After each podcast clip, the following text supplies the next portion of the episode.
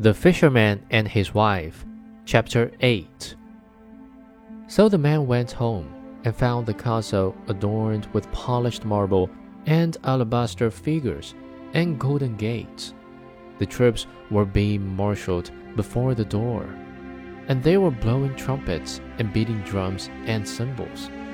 And when he entered, he saw barons and earls and dukes waiting about like servants and the doors were of bright gold. And he saw his wife sitting upon a throne made of one entire piece of gold, and it was about two miles high. And she had a great golden crown on, which was about three yards high, set with brilliants and carbuncles. And in one hand she held the scepter, and in the other globe and on both sides of her stood pages in two rows, all arranged according to their size, from the most enormous giant of two miles high to the tiniest dwarf of the size of my little finger.